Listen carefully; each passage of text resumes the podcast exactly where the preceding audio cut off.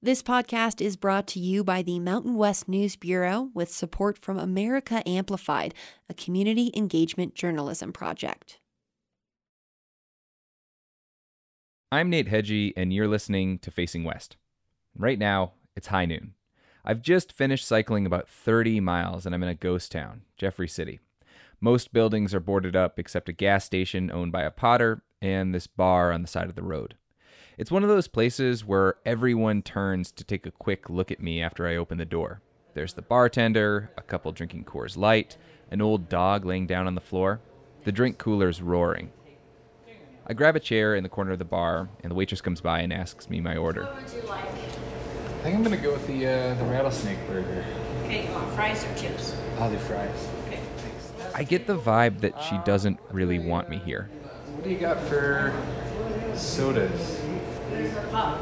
Oh, okay. Deal right here. You- I've got all Pepsi products. Oh, okay. Actually, you know, I'm just gonna go with some water. I think. It's not helping that I'm really tired and really indecisive. Oh, actually, you know what? Sorry, there. Uh, coffee. If you got coffee. Yeah. This is definitely a locals bar. No one has smiled or nodded at me. Then again, I'm sitting here, wearing spandex, smelling like two days without a shower. I look like an outsider. I don't fit in.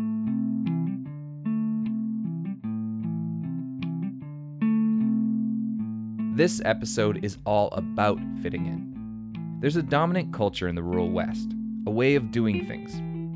But some people don't fit that mold. So grab your helmet, saddle up, and get ready for the ride because you're listening to Facing West's first season, Across the Great Divide.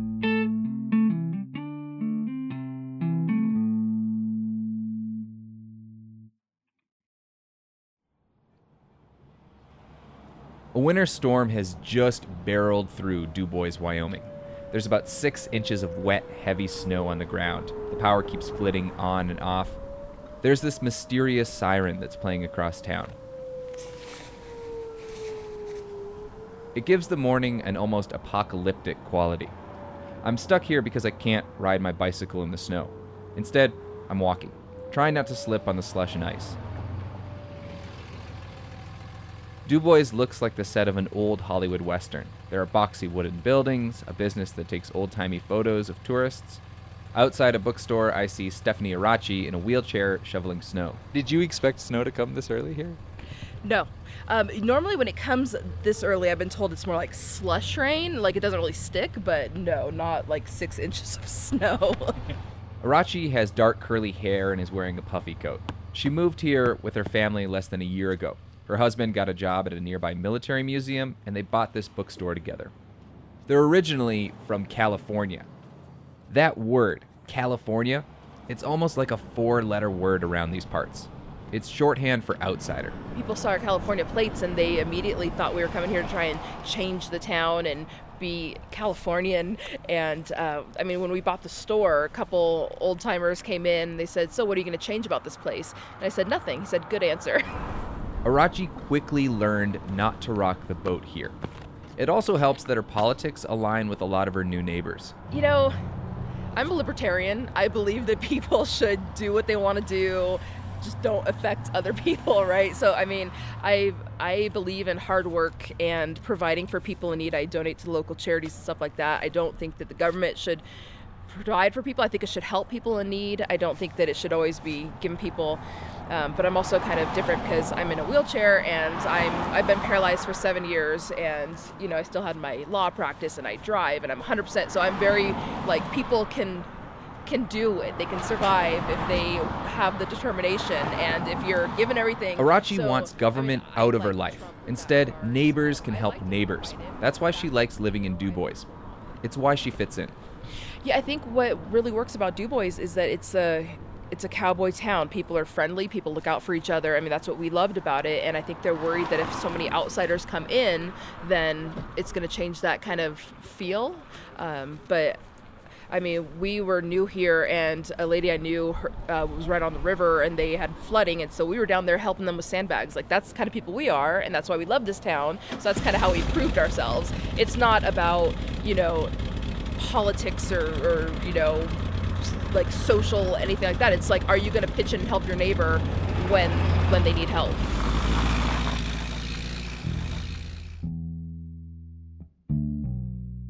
This compassion is a point of pride among a lot of people I've met on this trip. I've definitely felt it too. People will pull over their pickup trucks and offer me a ride over a mountain pass. They'll ask me questions about my bicycle, see if I need a place to stay. Yesterday, I met two cyclists riding across the country who've experienced the same thing. They were cruising down the western side of the Continental Divide, bikes loaded down with gear. Young, sweaty, dirty, just like me. Okay, so my name's Mateo. I'm from Washington, D.C., and at the moment I'm cycling from there to California. And Mateo, what's your last name? Schlitz. And your name? My name is Leah Ritson. Where are you from? I'm from Baltimore, Maryland. So, man, what are you doing here? Uh, I'm crossing the country on my bike. Virginia to Astoria, Oregon. I've grown up on the East Coast. I've never been out west before. This is your first time out west. Yeah. What do you like about out west? oh my gosh, it's just I feel so little. It's so humbling. Just the scenery, the landscape is so dramatic. Yeah, because where we're standing right here, I should probably describe it. I mean, we're surrounded by. It's insane. Uh, just yeah, big big mountains, open meadows, a lot of sagebrush. It'll, be, it'll get even more sagebrushy when you guys come further down. Um, how are you? So, kind of one of the, the main tracks of my my whole thing is, you know, 2020 is a crazy year. This is probably one of the craziest years we've. How how are you feeling about America these days, especially with this unique vantage point of riding across it? So much faith restored in this country. Uh, tell me how how so? And the people, that has been the greatest part. I call them trail angels. People who would just go out of their way to make sure I'm like comfortable and well fed and like just kindness of strangers that got me this far. They give her free food, let her set up camp on their lawns, and both Leah and Mateo's cross country route mostly avoids cities.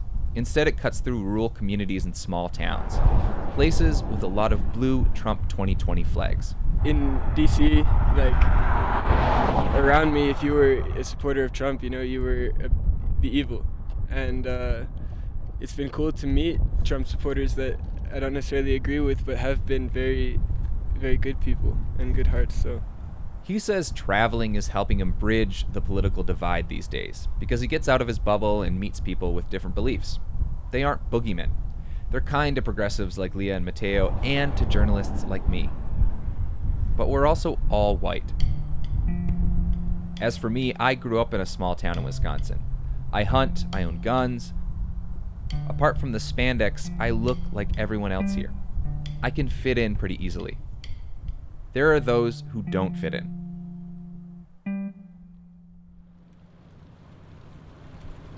About a week later, I'm sitting at a picnic table in Saratoga, Wyoming. The wind is blowing through the cottonwood trees. There are a couple of mule deer eating grass. I'm talking with Kari Davy. Do you want to start just by counting from 1 to 10 just so I can get my levels correct? One, two, three. Davy was born and raised here in Rawlins, Wyoming, but she doesn't look the part. She's got a nose Cool, ring, perfect, hip awesome. yellow glasses, tattoos on her wrist and knuckles. She works as a sous chef at a local restaurant. Just yesterday, so I go out in the dining room and someone's like, "You look like a criminal," and uh, so it is different, and people do look at me more different. Sometimes people ask me what this shit in my face is. Really? Yeah. Yeah. What do you, what's your reaction when you hear stuff like that? And have you always dressed like that? Have you always been kind of a Yes. Uh, so uh, I just thought it, punk rock was really cool when I was like in middle school and high school. So yes. And then I, everyone would just like think I was like a little thug. It's kind of the same. I don't know. They just like think it's old mindset here. Saratoga is a pretty conservative, pretty white town. Only a couple thousand people live here. While Davy's Italian, she has darker skin. That confuses some people. So it depends on like where I live. They think I'm different things. Like uh, in Arizona, they thought I was native a lot, and it's just whatever the main brown population is there. They think I'm that. At first, when I first moved here, people all the time are like, "Oh, another out of stater moved here," and I was like, "No, guys, no. I just moved back here from living away for a long time." And they're like, "Oh yeah, your mom and dad work in town. I guess you're all right." It's pretty much like the vibe. I don't know. It's definitely like a little bit racist, but yeah, it's like out of towners in general. You see more of a race race element to it too with There, like all, there is one, yes, but like it's also just like out of towners. Like, oh, all these California people, all these Texas people. You'll be somewhere and you like hear them being all catty to someone from out of town, or someone that doesn't sp- speak like that has like an accent. Even it doesn't even necessarily like have to be an accent that like they speak a different language and they learned English. It's like just speak an accent. They're like kind of a dick to them. And that whole thing about neighbors helping neighbors, it's not about being friendly, she says. It's about survival. Everybody always says everything's so par- far apart here. If you don't stop and help them, they could die. Like that's what my mom and dad have told me my whole life. You have to stop and help people because it's so far apart from anyone, and no one could drive by them for hours. And so I feel like that's like a whole different thing. Right. Okay. It's like it's like not so much being nice, but if you don't help this person, they will die. so there's not necessarily a friendly. It's like we don't want someone to die. so Exactly. Like it's just like a general goodness. Like like I don't think people here are super kind.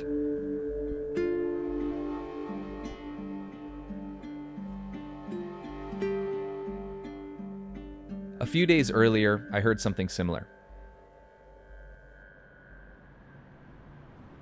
I'm riding my bicycle through the Mormon college town of Rexburg, Idaho, when I spot Mashike Elizabeth Lumbama and her friend Wendile Sabisi. They're walking down the street wearing gym clothes, two black women in this majority white town. I feel like people are they're not genuinely polite. They they act polite, but they're not. Lumbama and Sabisi are international students from South Africa and Zaire. It's been a bumpy transition moving to Rexburg. I get tired of hearing questions that just don't make sense. What, what kind of questions? like, oh, did you know lasagna before you came here? Oh, your English is so good. Where did you learn your English? I'm like, I spoke English my entire life. Like, what are you saying? but yeah, And how about how about yourself? What's your what's your read on Rexburg and, and this community? Um, so for me, I come from a small town too, so like Rexburg is, it's kind of in my comfort zone, I can say. Uh, but America in whole, like it's definitely not like what I saw in the movies or anything like that. uh, it's totally different. And even when I speak to people, I'm like, oh, is like, is it like High School Musical and stuff? They're like, no, it's not like that. And yes, you do get those questions where they ask you like, do you know what a balloon is? It's that thing you blow up. Like, and they ask you, did you learn English in the States? And they're still very um, naive about how Africa is like. Um, they think there's animals walking in the street. They think we live in tree houses and so on. So it's, it's been it's been interesting. A lot of this is just ignorance and bad education. I remember growing up in a small town in Wisconsin, kids would ask me if I used to live in an igloo because I was born in Canada. But sometimes this ignorance crosses a line into prejudice and bigotry. I've heard people say that, like especially when we are in a group, that we are intimidating. I don't know. Uh, even like on campus, that's what has been said. So it's almost like I just don't know how to describe. It's like the people like I don't know if they want to feel comfortable around us, or if they just have accepted the fact that these people are not from here, and they'll they'll never be from here, and we don't have to like be nice or anything around them. We don't have to feel comfortable around them. I don't know. It's just very strange because you'll meet people you don't know if they're genuinely being nice when they say hello to you and you and they tell you that they like your hair, or if they're just oh, like I hate that. The hair thing? I mean, like, h- how would you feel if I came up to you and just touched your hair? It would be so weird, Is this right? real? Is your hair real? Oh my gosh, How long did a- that take? Even even pretending to do it feels a little intimidating when somebody that reaches out just and reaches out to my hair. So you know what I do? I reach out to their hair too.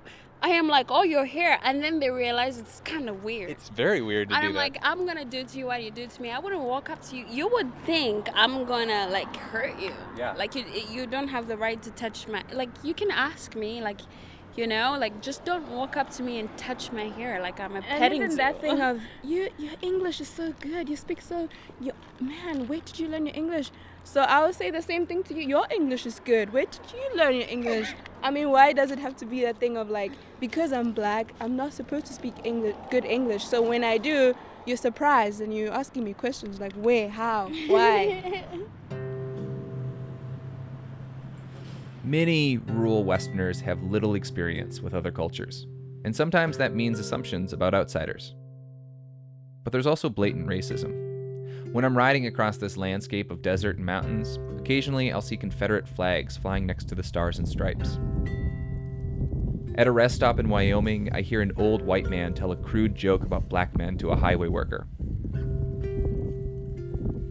But the West, like everywhere else, is a spectrum. It's complicated.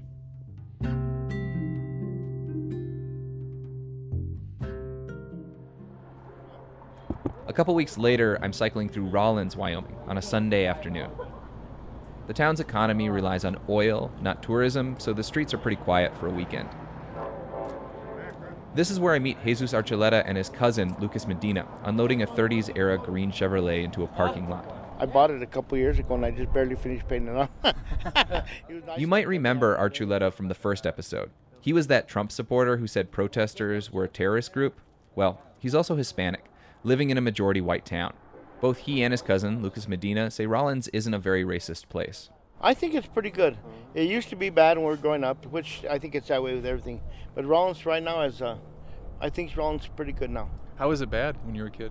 Oh, just back then there was a lot of prejudice and stuff growing up, you know, and it was pretty rough. I think on all sides.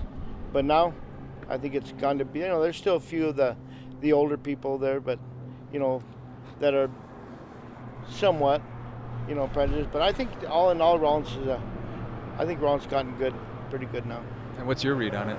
Uh, from what I've experienced, um, you know, it's never really been too bad. Everybody's been, you know, like through my generation, I'll speak for, you know, like we've all been uh, been pretty fair here. I mean, everybody's pretty much treated the same here from what I've grown up, race-wise, you know, and stuff. So, I mean, it's everybody comes together, like this guy was saying, and yeah, you know, it's really a cool little town, man. Archuleta and Medina may have an easier time living in this cool little town because they also fit the mold here. They're pretty conservative. They work in the trades. They're big Second Amendment supporters.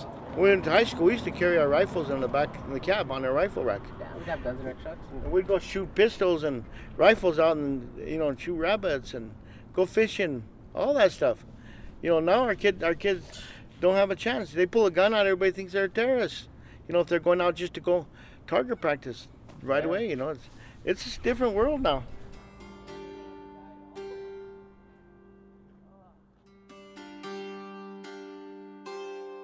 Archuleta and Medina are standing firmly in their own older world. It even has its own language that tells you, hey, I'm part of your group. I know what it really means to be a Westerner. I'll remember to close the cattle gate on your ranch. I can fix the serpentine belt or the hitch on your pickup truck. It's not really my line of work, but I have worked a lot on cars. Like, let me just help you fix your truck for 10 minutes and then I'll go on. And he's like, Who are you? And I was like, Have a good day. Those are all things that Sharon Martinson has done. I meet Martinson on the side of a highway close to the Colorado border. She's eating yogurt and granola and sitting cross legged in the back of her Toyota Prius. She actually recognizes me, probably because she hosts a music show on one of our partner public radio stations. She's also a bluegrass musician. Right now, she's making some extra money working for the Census Bureau. That means she's driving up to ranches around here. people maybe get a perception of me, right? Like I'm driving up with County 5 plates on a Prius. The license plate on her Prius begins with a 5. That marks her as someone from the more progressive college town of Laramie, Wyoming. But you know what? As soon as I jump out and I put your serpentine belt on and I fix the hinge on your cattle truck, maybe that gets dissuaded a little bit of their perception of me. How did you learn how to do that stuff? Oh, I fixed everything growing up. You know, with my dad, we grew up out of town. It was, and you know, when I walked up to this guy, I was like, "Well, I've got smaller fingers than you, and I pretty much know how belts go. I don't know this truck, but we can probably fix it." And ten minutes later, he fired up and drove off. It was great. So, it was just growing up, learning how to fix everything. That's cool. You know, houses, cars, cattle trucks, whatever it is. Knowing this language, knowing how to fit into the rural West, has opened a lot of doors for Martinson this summer. She says people here are really friendly, even to her, a census taker driving a Prius. these would be like the people who don't want to interact with the government, who aren't, who don't, you know, the the, the hermits. They don't want to do anything related to anything, and yet I'm still. It's the same welcome arms. It's the same smiling faces, and it's the same people who have their own stories to tell. They're not different. You know, we, we think we're divided only because like politics has made it into like a sports event to have humanity be divided, and it's not the case. Like, we're still just Wyoming. And so, kind of to push back on that a little bit, because I've experienced the same thing, right? Is I've had nothing but like very warm, kind, generous people. A handful of them will also tell me that they're prepping for a coming revolution and a civil war, right? Like, mm-hmm. I'll hear that disparity of like, you can be extremely nice to me, but you're also, you know, preparing for some sort of like vague villain Oh yeah. right? Mhm. That's coming. I'm also able to navigate this because I'm a white man Mm. who knows. I mean, I know how to talk to Westerners. Like I grew, I lived here for a long time, and I know that you're a white woman. Yep. You know how to fix people's trucks and everything else like that. Do you think that that plays a role in how kind folks are to you? Surely it does. I mean, we we we have our experience because of how people immediately perceive us, right? You know, we're both standing here, white people in a pretty white state, um, not doing anything that could be perceived as immediately offensive to anyone, um, and not everyone has that luxury it does remind me of my own prejudices as as much as I as I don't want to have them, but as much as I recognize them. And when I walk up to um, maybe some really rundown trailer, and I'm like, absolutely nobody could live here, right? Like I'm this can't be one, but I'm doing my job.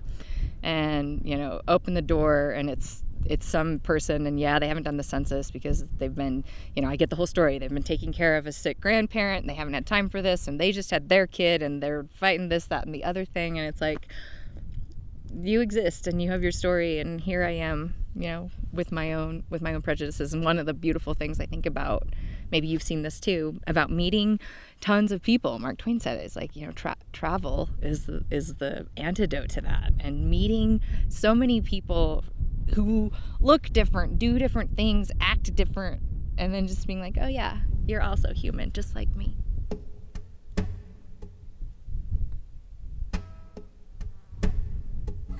We are all human, and maybe Mark Twain is right.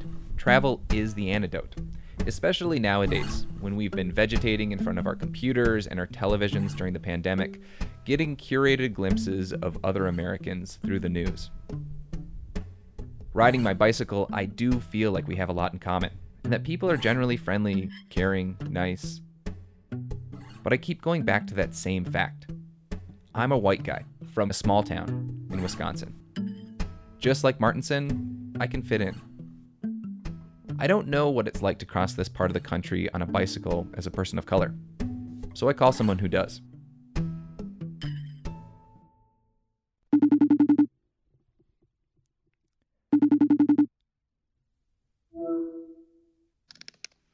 Hello. Hey, is this Scott? Yes, hi, how are you? Good, how are you?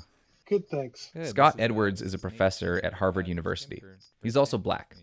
Earlier this year, he rode his bicycle um, across the country, including here in the Mountain West. Time. It was uh, mostly for personal reasons. I took the trip. Just I, I was I knew how well you could connect with the landscape and the people uh, on a bicycle. Um, but then a few days into the trip, uh, for a couple of reasons, it took on a bit of a political dimension. In late May, police killed George Floyd in Minneapolis, setting off protests and a national conversation about racism in America. As for Edwards, he strapped a Black Lives Matter sign to the front of his bicycle. it became clear after a while, and particularly in some parts of the country, that you know, a Black Lives Matter sign actually it makes some people uncomfortable, whether they didn't want to think about it or, or what. For a few people, that sign meant he didn't fit in. That said, it also sparked conversations. Some of them were spirited, but Edwards says most of the people he met on the road were generous and friendly.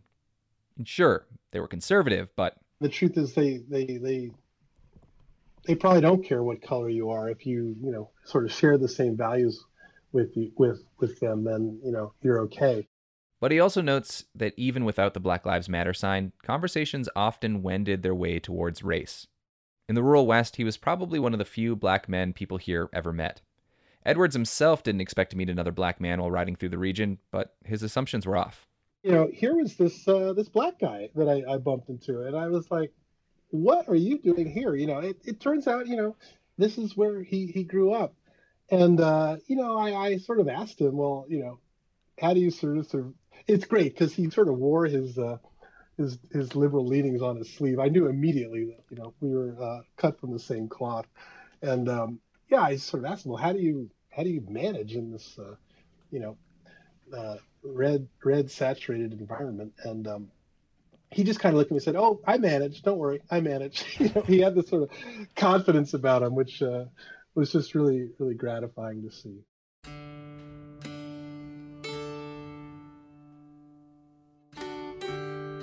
It goes to show you the rural West is complicated.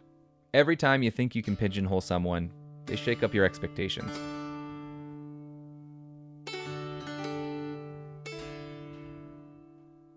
Riding along the Continental Divide for nearly a month, I realize America is a big quilt. All these little, disparate communities stitched together. There are forces trying to pull that quilt apart. The edges are fraying.